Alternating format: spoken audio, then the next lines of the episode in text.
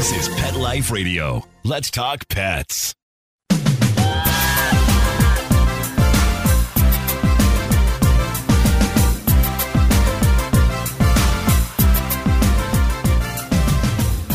Good day from California. Welcome to the Anything Pawsable podcast. I'm your host, Dr. Courtney. I'm a veterinary surgeon, former co host of Pet Talk on Nat Geo Wild, host of Vet Candy Watch, and I'm just an all around pet lover. As many of you already know, this is a podcast where we celebrate the fact that everywhere you look, there is the beauty of the human animal bond, and that bond influences our everyday lives. And lucky for me, I get to talk to some of the most fascinating and engaging people where we explore the strength and the depth of that human animal bond. What does it feel like to fight a war without ammo? That's what I want to talk to you about today. You know, as a young veterinarian, I remember the week that my hospital was bombarded by a parvovirus outbreak. I was working in Long Beach, and although I believe it was only 10 or 14 days of misery, I remember there were times during that mini epidemic that I saw close to five to 10 parvovirus cases every single day for multiple days in a row.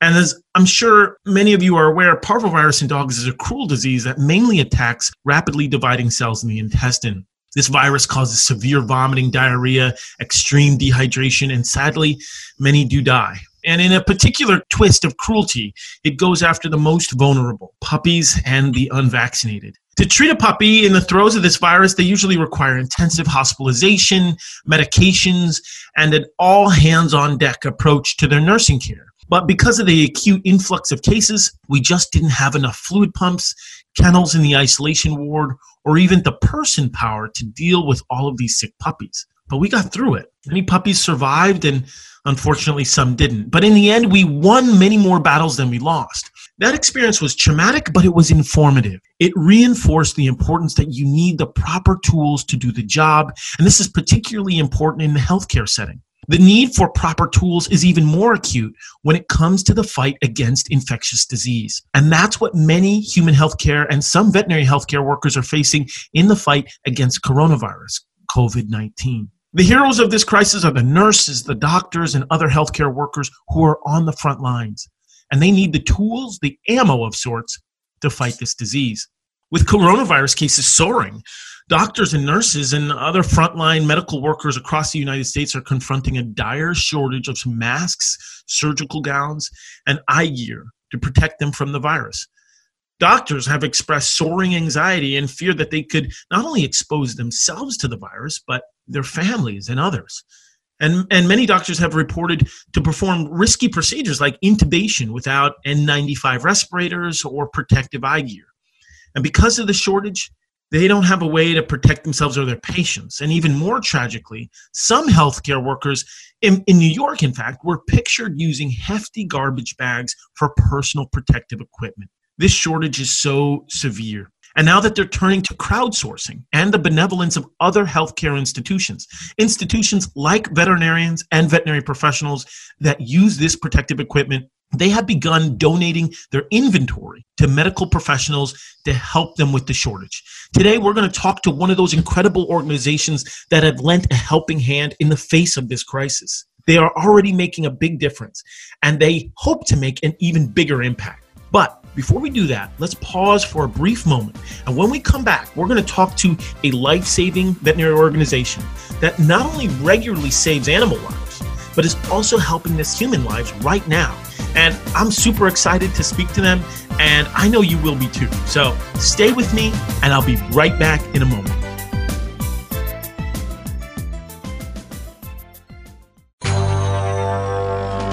It's designerpetsweaters.com. Hand knitted designer sweaters for your precious pup or cool cat. Beautiful couture patterns for your pets, including custom knitted formal wear, casual wear, yachting, and even sports themed. Many designer pet sweaters include feathered tammy hats, top hats, and a lot of sparkle. Each sweater includes leg loops, front paw sleeves, and leash opening. Visit designerpetsweaters.com to order your four legged fashions today. Large or small, we fit them all. Designerpetsweaters.com.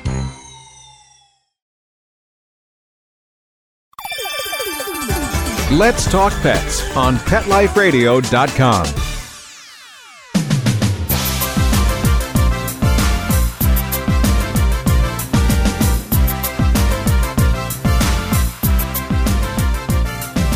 Okay, we're back. We're about to talk to an exciting guest, particularly in the veterinary healthcare industry, who's doing really philanthropic and benevolent work but before we get to our exciting guest, I want to be sure to let everyone out there know how to get in contact with me. If you have any questions, thoughts, or topic discussions, you can reach me at Dr. Courtney DVM on Twitter, Instagram, and of course, right here on Pet Life Radio. Questions with positivity and love will get answered with priority, but not exclusivity. So I'll pretty much answer anything. Today, I'm joined by Mr. Gene O'Neill, who is the CEO of the North American Veterinary Community, otherwise known as NAVC. Gene has been with NAVC since August of 2013, and he has a rich and diverse background leading other large organizations. He has a deep history in the finance industry, having served as the manager, controller, and vice president of the Institute of Internal Auditors helping to develop and deliver benefits to over 72,000 members across the US, Canada, and the Caribbean. Adding to his varied array of leadership positions, Gene spent 10 years with SeaWorld of Florida and eight years as the general manager of Baseball City Sports Complex, the spring training site of the Kansas City Royals. Gene joined NAVC in 2013 as the chief financial officer and is now the chief executive officer. In his six short years with NAVC, he revolutionized and reimagined NAVC's portfolio to become the largest publisher in the veterinary space. He's created new divisions within the NAVC, certification programs, a service organization to help smaller veterinary organizations, and a recruiting tool to find other talented veterinarians. In one phrase, he is an ambitious advocate for the veterinary health industry. So I just want to welcome Gene O'Neill to the podcast. Thank you, Mr. O'Neill. I really appreciate you joining me. Oh, thank you, Courtney, for having me. It's uh, a real pleasure to be here. Excellent. And we did talk offline a little bit. So you did give me permission to call you Gene. So I don't want people to think I'm being rude, but it's no. awesome to have you, man. I, listen, we always do something here on Anything Pawsable. We call it Set the Scene, where we just give us, where you set the scene of how you basically grew up, where you grew up, and if at any point throughout your upbringing you developed an interest or loved animals in any way. Sure. So I, I grew up in the great state of New Jersey, uh, born and bred there, and moved to uh, Florida sometime in the mid '80s. But went to uh, went to school, worked in Manhattan, did the whole job thing there. You know, as a kid in Jersey, it was um, you know pets weren't as extensive as they are nowadays. You know, a, a pet was something you found on the street. You know, stray dog, stray cat. So I've had my fair share of stray dogs throughout my childhood but that continued as we moved to Florida. My background is, like you said, it's in finance, but it's, it's more of a diverse finance than just the debits and credits type of accountant.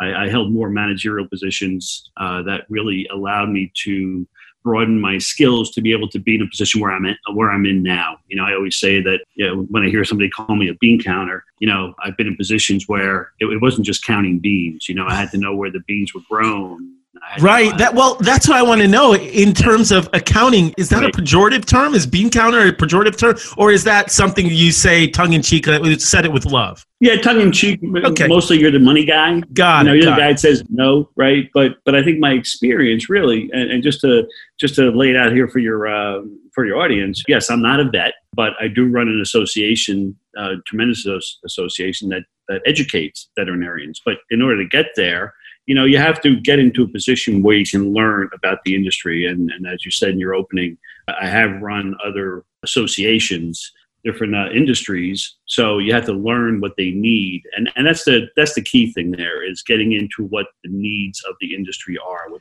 what, the, what the professional needs are which is you know difficult at times. But once you get into it and a, a topic like this where everyone loves animals everyone it seems has a pet and you want to do the best you can to educate those that take care of these for for everyone. But so, so my background has led me to that point where i can at least feel comfortable at the helm of an association like this where i can learn all of the all of different facets of the organization when you get into the education streams and the platforms and the marketing and the advertising. You know all that stuff comes together to give this great product that we have go to our website anytime. You can see what we do at navc.com, and you can see all the, the really diverse programs that we have in our portfolio. So, you know, not a vet, accountant by trade, but I, I guess somewhere in the middle there, always an animal lover, and want to make sure that we at NAVC do the best that we can to uh, to take care and make sure that animals are kept safe and healthy.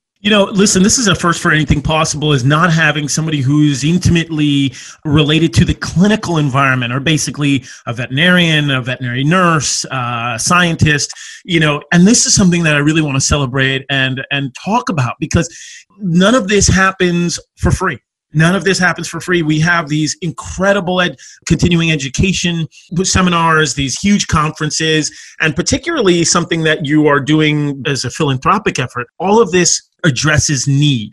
And because you have such a strong background in need and understanding need, immediately on the forefront of everybody's mind is the need for personal protective equipment and surgical masks. And because there's those PPEs are influenced by international regulations, public health departments, state and federal regulations, that it tends to bottleneck. And therefore, in crisis like what we're experiencing right now, people are turning towards organizations like yourselves. Talk to me about how your background in understanding need and understanding supply and demand has helped you contribute to this crisis? Sure. So, going back to my most recent history in, in my profession, it's always been in the customer service industry, in the hospitality industry. And there, you're always trying to exceed expectations, not just meet expectations. And so, you're always reaching out to your customer the attendee, the registrant, to, to ask them what do they what do they want.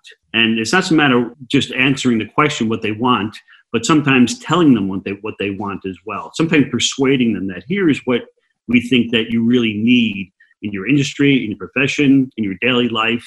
And that's what we try to get to the root of is trying to get the balance between what they say they need and what we can provide as well as telling them what we think they need as well. So in, in these days, in recent headlines that you see going on, it's a shame what you see in the in the supply chain for things that people in the profession are saying they need. And to be able to sit back now and have the ability to help out, believe me, it's a small gesture, but it goes a long way with what we've done with the donation that we made recently from for all the, the PPE that we had. And and this is materials that we've collected over the past couple of years. We do have this one event that we put on that unfortunately this year we had to cancel. It's a great hands-on learning opportunity for those in the veterinary profession, veterinary professionals, to to get really hands-on with with uh, surgical techniques, with uh, laboratory techniques, and we bring them down here to Florida to teach them all that. Well, this equipment that they would use during these hands-on workshops, we thought would be better put to use at this time rather than waiting until next year to use them at our next event. Obviously, the bigger need is right now. Right, and we're hearing the, the, the voices out there telling us what they need. We're reading the headlines. This was just a our way of saying, hey, we can help you. We hear you and we can help you with this stuff and put it to good use, put it to the best use that you could right now rather than having us wait until next year to use it. So, so just so I'm clear, and I, I, certainly don't want to bury the lead here, but just so I'm clear, you had a scheduled event, and once it was canceled, I'm sure there were a lot of forlorn faces and people who were sad. But what you did is you took some negative news that uh, a huge event was canceled. And you turned that into something really positive and really bright. Am I understanding that you repurposed all of those materials that you had for that canceled event to help those in need? That's exactly right. We repurposed everything. Like I said, normally we would hold a small inventory for ourselves because we do prepare for the event as it comes up. But everything that we have or we had, we gave and we donated it. Do, do and you we, have we any idea on the, the scope or the size and how many you donated, or that's it's impossible to know, either no, by I, dollar amount or number amount? Do you have any idea? Dollar amount, it was probably in excess of ten thousand dollars. Whoa! And and we're talking about everything that you would think about for the personal protective uh, equipment. There's, you know, the, the masks, the the gowns, the shoe covers, right? You know, everything like that. But there's, you know, thousands of those were donated. So, uh, you know, in, in, in, some of the headlines you read now, where they're re, reusing face masks on a daily basis rather than right. I heard one doctor was using the same face mask three days in a row. Right, rather than just on a patient basis where they change. Now they're changing every day or maybe every couple of days, but so we had a lot of equipment. We had, you know, surgical gowns, headgear. I said gloves, and you know, so so it was everything that we that you would normally when you bring your dog or your pet to a veterinarian, your vet, and they would bring him into the examining room or into the into the surgery, surgical suite.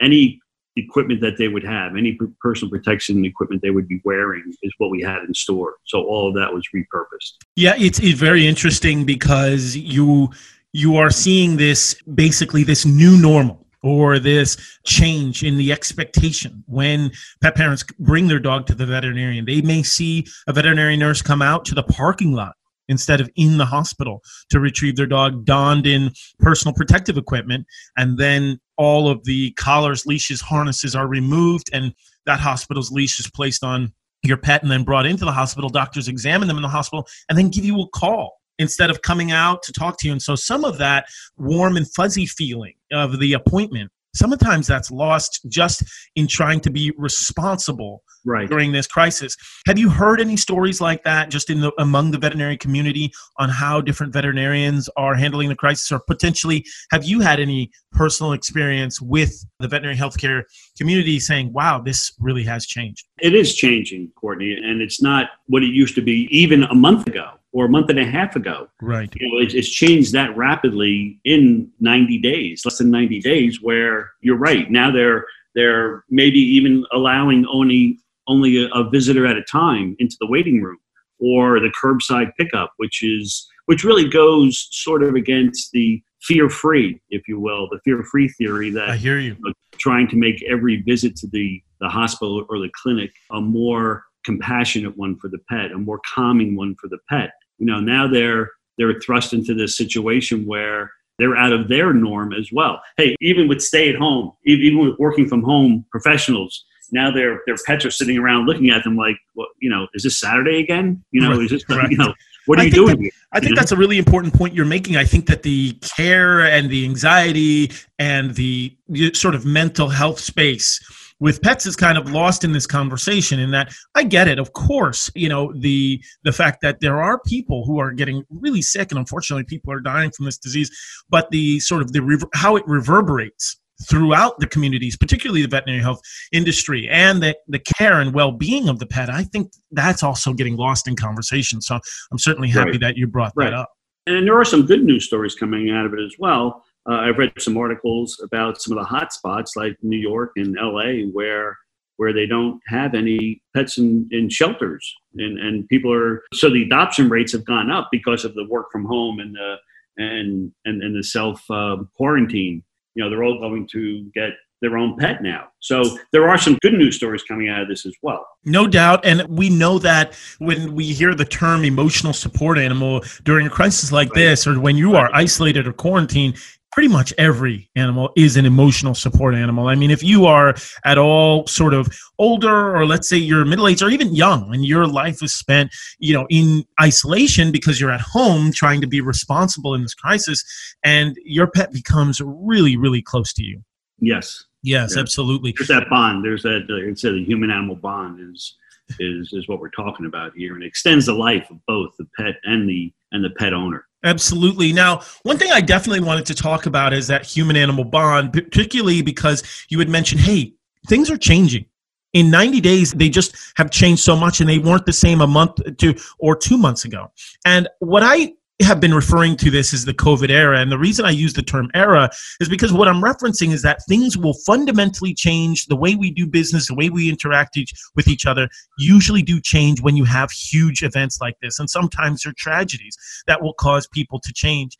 Do you feel that the interactions between the veterinarian and the client or just the veterinary client relationship will change after this area and i'm specifically referencing telemedicine Telemedicine, yes, I certainly hope so because I think there's a lot of opportunity with that. I know the federal guidelines have been relaxed a little bit during this period. You know, where you can now they, these are for instances where you already have a VCPR in place, so you can't establish one with a veterinarian if you don't have one already through telemedicine. So, but just so that everybody knows vcpr i assume you're referencing veterinary client patient relationship yes, exactly. okay perfect perfect Yes. describe for us how navc is involved in the telemedicine space in the veterinary industry So, so what we do here is we have this one collaborative initiative that we started called the Veterinary Veterinary Innovation uh, Council, and it's really representatives of the industry, the uh, the, the, the the pet industry, whether it's health or pharma or academia. So we get together on a periodic basis to, to discuss the hot topics of the day as it comes to animal medicine, animal health, and one of the one of the initiatives that they've undertaken, and they're still working on it. So nothing has been finalized with this yet. Is the telehealth uh, issue? So that's how NAVC has coordinated this effort. We are still working on getting some guidelines and, and getting some other materials together from all of our participants but it's it's as you know it's growing. The need for it is growing and each state would have their own regulations over it but right now it's you know for this period of time i think it's really a big benefit. Because one of the things that we see also and, and as, as you well know one of the big stressors in the veterinary profession is this just adds to the stressors. So they have these other stressors in place for them already whether, whether it's student debt or turnover or or hours in their clinic. You know now they have another stressor with this COVID 19 and, and all the implication it has on them. So to be able to provide some support through telemedicine is only a benefit for them. It relieves that stress now of having that one patient in, in the office at a time or the reduced amount of time you can spend with the client. So, you know, the, the telehealth is a big initiative that will continue to push forward to see if we can get this uh, broad based support not only is it important to discuss, and I, I, really applaud your efforts in in helping to establish some guidelines. I mean, even on the human side, eh, as far as physicians, they're trying to figure it out. I mean, they're talking about helping to allay certain patients' fear, whether you know if they have a fever or does you know that cough need antibiotics or does it need just more time to resolve, and even just something as far as a skin rash, does it need topical cream over the counter or does that need to be biopsied? Right. Things like that, and, and I think in veterinary medicine, the challenges are even slightly more interesting and more complex because obviously our patients can't describe to us exactly the way that they're feeling. So I think that the guidelines that you're bringing up are, are super important. Yeah. Have you seen just in these organizations and meetings and the Veterinary Innovation Council, have they seen a strong uptick in telemedicine and telehealth within the veterinary community? You know, just from some of our own uh, board members, we're hearing the conversation start to start, start to elevate about using it more in clinics and using more in their own practices. haven't had any uh, instances of where it's it's actually being deployed, but there's certainly more of an awareness now and, and more of a concentrated focus and interest to get something started. So, awesome. um, so yeah, I, I, you know, it's 2020, you know, and um, you know, to have some sort of technique or procedure you, you, can do, and you can't do it all. I mean, obviously, there's times when you need to be hands-on an animal that you can't do it all, but that should be written in the guidelines. That should be under the veterinarian's own discretion. What is, you know, what what they can do through telehealth and what they can't do. Well, this sounds like the future of medicine. But for a second, what I'd like to do is talk a little bit about the past because in very short time, you have expanded NAVC's portfolio in terms of their impact in the veterinary community. But I'd like to pause for a quick break. And when we come back on the other side, would you mind talking to me just about NAVC's portfolio? Absolutely. Excellent. All right, we'll be right back.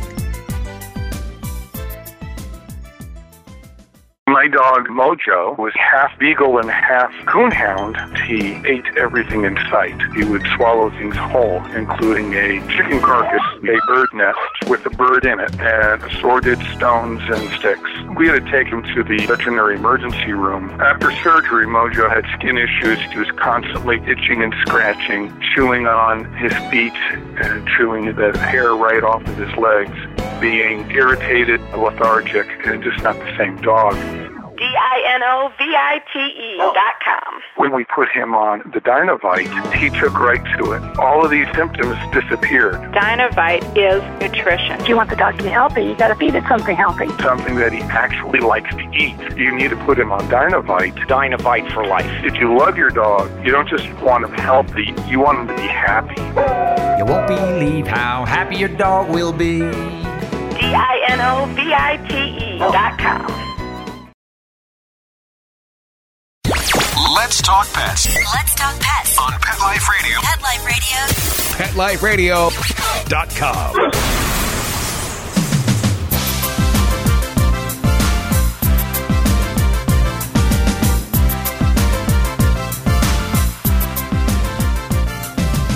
And we're back. We're talking with uh, the CEO of NAVC, Gene O'Neill, who's uh, just been talking a lot about philanthropic efforts, particularly in the fight against coronavirus COVID 19, donating a lot of personal protective equipment or repurposing it from an event that was uh, canceled, which is absolutely incredible. And we also touched on telemedicine and telehealth and how that is proliferating throughout the veterinary health industry. But I'd like to, Gene, if you don't mind, I'd love to talk a little bit about NAVC in general, because I'm just going to be honest with you. It was my first time going to VMX this year, and it was absolutely fantastic conference, man.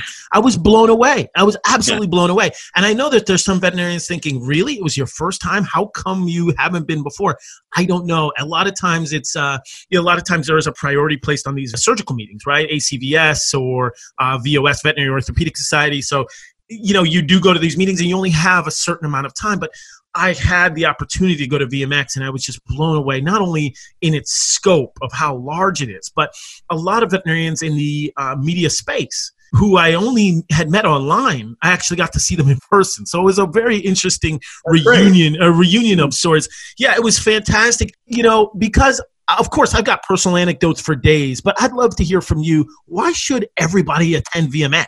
Well, I can talk for hours about why they should, but let me All just right. give let me just give you the uh, the highlights. So VMX is the the gem in our crown. It's the program in our portfolio that really NAVC was built on.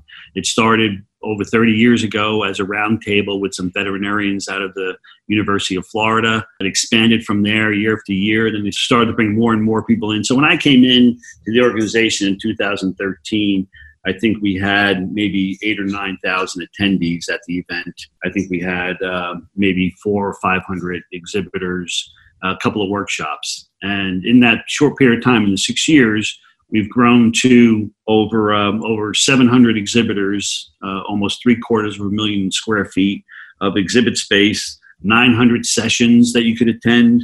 Uh, there's 350 or so speakers, internationally renowned speakers on, on their specialties more than 1,200 hours of CE is available for all the attendees to, to get. So, so this event is the event. And if you ask anyone in the industry, they will say that if you are going to attend any event, VMX is the event to attend because not only is it just about the attendees, but there's so much collaboration between the industry as well. They're all there representing their their own companies and they're talking about new products, new techniques that are coming out. You know, we have different areas on our exhibit floor for the the innovative products that are being launched. So it, it really gives the attendees the sense that, yes, I'm coming here for CE, but this is more of an experience where I can network with my, with my peers to understand what they're going through, understand what the industry is seeing based on their reports. So this event is the one event that if you were going to get any CE in person, and, and we are not the only CE company out there, but we do have the largest CE educational program in the world and this is it. Who wouldn't want to be in Orlando in January anyway? Absolutely. I when I lived in Orlando, Maitland to be exact, they, they said, you know, you will discover why Florida is so great once you live through one winter in Orlando, Maitland. And I said, Oh, okay, what's it like? And literally every day is perfect. So I yeah. get I get what you mean. The winters yeah. are absolutely incredible. And you're right as far as the CE is concerned. You basically need a pedometer just because you're gonna be getting in a lot of walking and exercise going to all of these events.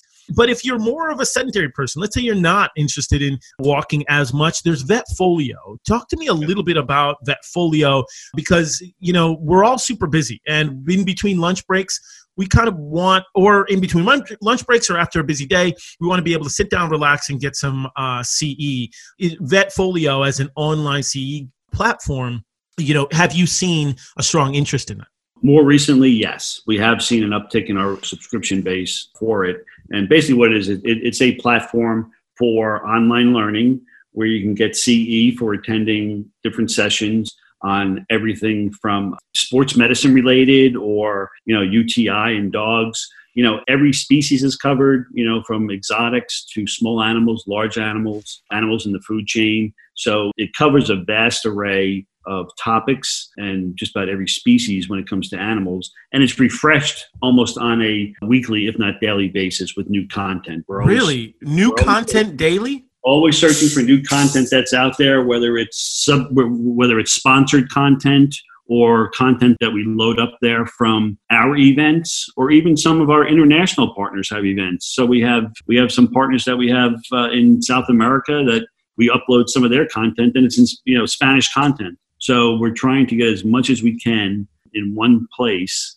for everyone to get what they need and especially at, at a time like this and we recognize the need for CE, and we know that some of the states have relaxed their requirements, have relaxed their renewal dates, which is a great thing because the last thing that you know anyone in the veterinary profession wants to do right now is worry about hitting deadlines for meeting their CE. So once that was relaxed, we relaxed also the um, the ability for getting on behind our wall. So we have free CE that we've offered now for for some of the eh, for anyone who wants to get on Vetfolio to learn about anything. We've offered some opportunities for free CE as well, knowing what the vets are going through, what the technicians are going through during this period we don't want them to be stressed about something else. So here's a place they can go to get, you know, CE that they need.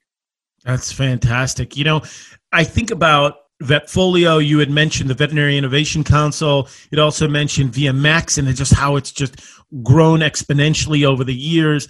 You know, as far as NAVC being so massive, you know, is bigger always better? What are some of the, the major challenges that NAVC has going forward with all of these different platforms? Yes. Is it a challenge? Absolutely. So when I first started, we had our conference. We called it the conference at the time, and we had the institute. We had two events, and that was pretty much all we had in our portfolio. And right now, we have three in in person events. We've had an e-commerce event that's in person. We have our institute and VMX, of course. We've also grown our publication division. We we purchased our first magazine back in 2015, which was today's veterinary practice, and oh, since yes, then, yes, I've seen that. It's in every break room in, in the country. Right? Yes, right. So we, we purchased that back in 15, and right now we're up to six publications. Wow. You know, some, some are published every other month, some are uh, every quarter. You know, we we also started some other programs that are ancillary to what we do to help out the profession, like Retriever retrievers it's almost like a job board that matches skill sets with uh, job openings around the country. So interesting. As as you know, and listen, my heart goes out to all these new graduates, you know, who are coming out of school in the midst of this crisis. But for those, you know, once this calms down and once you can get back to more normalcy, tell me again, what's the name of that recruiting tool that you can put good people with good jobs? What's the name of that? It's called Retriever. Retriever. Okay, excellent. You can go to navc.com and see all of these programs and okay. and uh, different services that we provide. But that's again, that was new last year. We rolled this out last year, and um, I think you know Vetfolio and Retriever. I think we're going to see a large uptick in in the usage of those two platforms shortly. Yeah, not only that, but I have to know because I'm a news junkie. Talk to me a little bit about Spark. Eh, do you does does NAVC have a as have a, a news division going on? So Spark was started with that concept in mind. It was uh, meant to be sort of like the CNN of veterinary news. So when they were breaking breaking reports on mergers or acquisitions or new products or new techniques, the idea was to have it relayed through Spark. You would go to our 24 7 news channel and get these updates. Now, we have adjusted a little bit because we're not at that point yet. I think we'll still get there, but we still have content on there that is all video content, and whether it's our own generated content or someone else's generated content by a sponsor, you know, and it's all the same type of content that you would see if you went to a conference or even if you went to Vetfolio, you know, but it's all in video form which is a great format to learn for some. You know, they're not just always reading, they're listening. So Spark, I think, will get to the point where we wanted to get at some point because we do get lots of information on a daily basis and we put out a lot of information that we get on a daily basis we have other reports that we do that we distribute through our community you know i think last year we touched between all of our products over 500000 people in the veterinary profession so that's a lot of people you know, between our conferences and our publications and our website and Vetfolio, to be able to say that you had 500,000 people touching on those things is pretty impressive. I'd say that is insanely impressive, it, but it's needed. And it sounds like, you know, just in just listening to you, like I said, you are an ambitious advocate for the veterinary healthcare industry and you just want to continue to do more. And I anticipate that you'll continue to grow despite the changing climate yeah, that's happening right now. And despite going forward, I can see that your goals are to continue to expand NAVC's reach. And I think that that's uh, absolutely fantastic and beautiful. Thank you so much for just describing to me a little. Listen, we could we could talk even for longer, you know, regarding the NAVC, but I really want to be honest with you. There's so much that we could cover because you guys are so large. Is there anything that you want just young veterinarians to know about the NAVC in general who are coming out of school or who are wondering, hey, should I check out, you know, NAVC.com? You know, what could they offer me? You know, is there any message that you have to them? Absolutely, because we do cherish the, the students as they're coming out of school because we know how much of a struggle it is for them to get started and all of the stressors that they have getting into the profession. So First of all, yes, check out navc.com for what we have. Second thing that we've done and will continue to do is students are free at VMX. So that takes a, a burden off their shoulders to worry about. Students are free at VMX. I think everybody just perked up when you said the word free. So, so we'd love to have them. We'd love to have them participate and contribute. That will be continuing, but you know, just let them know that we are we, we, we have a wealth of information for them as they continue on through their career and no matter what it is, what, no matter what specialty it is, generalist. We have different platforms for learning for them, and we're there as a great resource for them. The one thing I will say, Courtney, if you just give me one more second here about uh, when you said walking around our exhibit hall, you need pedometer. We started this new program this year called VMX Virtual, which allows those who either can't get to the exhibit hall or each exhibitor during the conference or can't get to the conference at all. They will be allowed to, to visit all the exhibitors virtually. So we're setting up a virtual exhibit hall for them to visit their favorite vendor or, you know, to order supplies or just ask questions about their products. So that's something that we rolled out this year as well. So you won't be walking as much if you uh, if you take advantage of VMX Virtual. Oh, that's nice addition there. That is really cool. I will say, for me, it's kind of exhilarating to see just how how the expansive nature of all the CE programs and meet friends and colleagues along the way, just by happenstance. So there is that exhilarating feeling. But if you can't be there, then uh, the VMX Virtual is such a welcome addition to those who can't yes. have that experience. So wonderful, wonderful job, Gene. Wow covered a lot of ground, man. And I'm just so, I just want to thank you for the excellent work you're doing, and particularly your philanthropic efforts uh, in the midst of this crisis. But also, you know, even like we said, once this is calmed down, just NAVC in general, thanks so much for providing veterinary professionals with outstanding CE and the, the extensive nature of the platforms. Absolutely. It's our pleasure. Excellent. And thanks for joining me. Listen, uh, folks, that was you know, incredible conversation. I, Gene, I just want to thank you again for joining the podcast. I hope that you could come back for round two if you're interested. I'm interested. Let's do it. All right, fantastic, excellent. Thanks, Gene. Thanks to Gene and everybody listening. You know, when it comes to crisis management, I think it takes an all hands on deck approach, and just it's nice to know that the veterinary industry and veterinary health professionals are extending a helping hand to the human medical profession because we're all in this together as a one health approach, helping to keep pets healthy, keep people happy and healthy. And if we can do that together, then it really underscores just the fact that we are just one planetary tribe, just trying to stay healthy. NAVC certainly understands that. And as in general, we got a chance to just talk about Gene's background, just growing up in, in New Jersey, of all places, and you know, starting off in managerial, he understands the need, the need of veterinary professionals for outstanding CE, and uh, understands the need that we have on a variety of platforms, whether it's uh, Vetfolio, uh, whether it's Retriever as a recruiting tool, whether it's Spark, and uh, you know developing to be the CNN of news, or their flagship enterprise VMX, which is incredible. Regardless of what it is, he got a chance to touch on all of those wonderful areas. So we want to thank Gene, and then tune in for more amazing episodes here on Anything Pawsable. You know there is nothing stronger than the human animal bond. Let's talk pets every week on demand only on PetLifeRadio.com.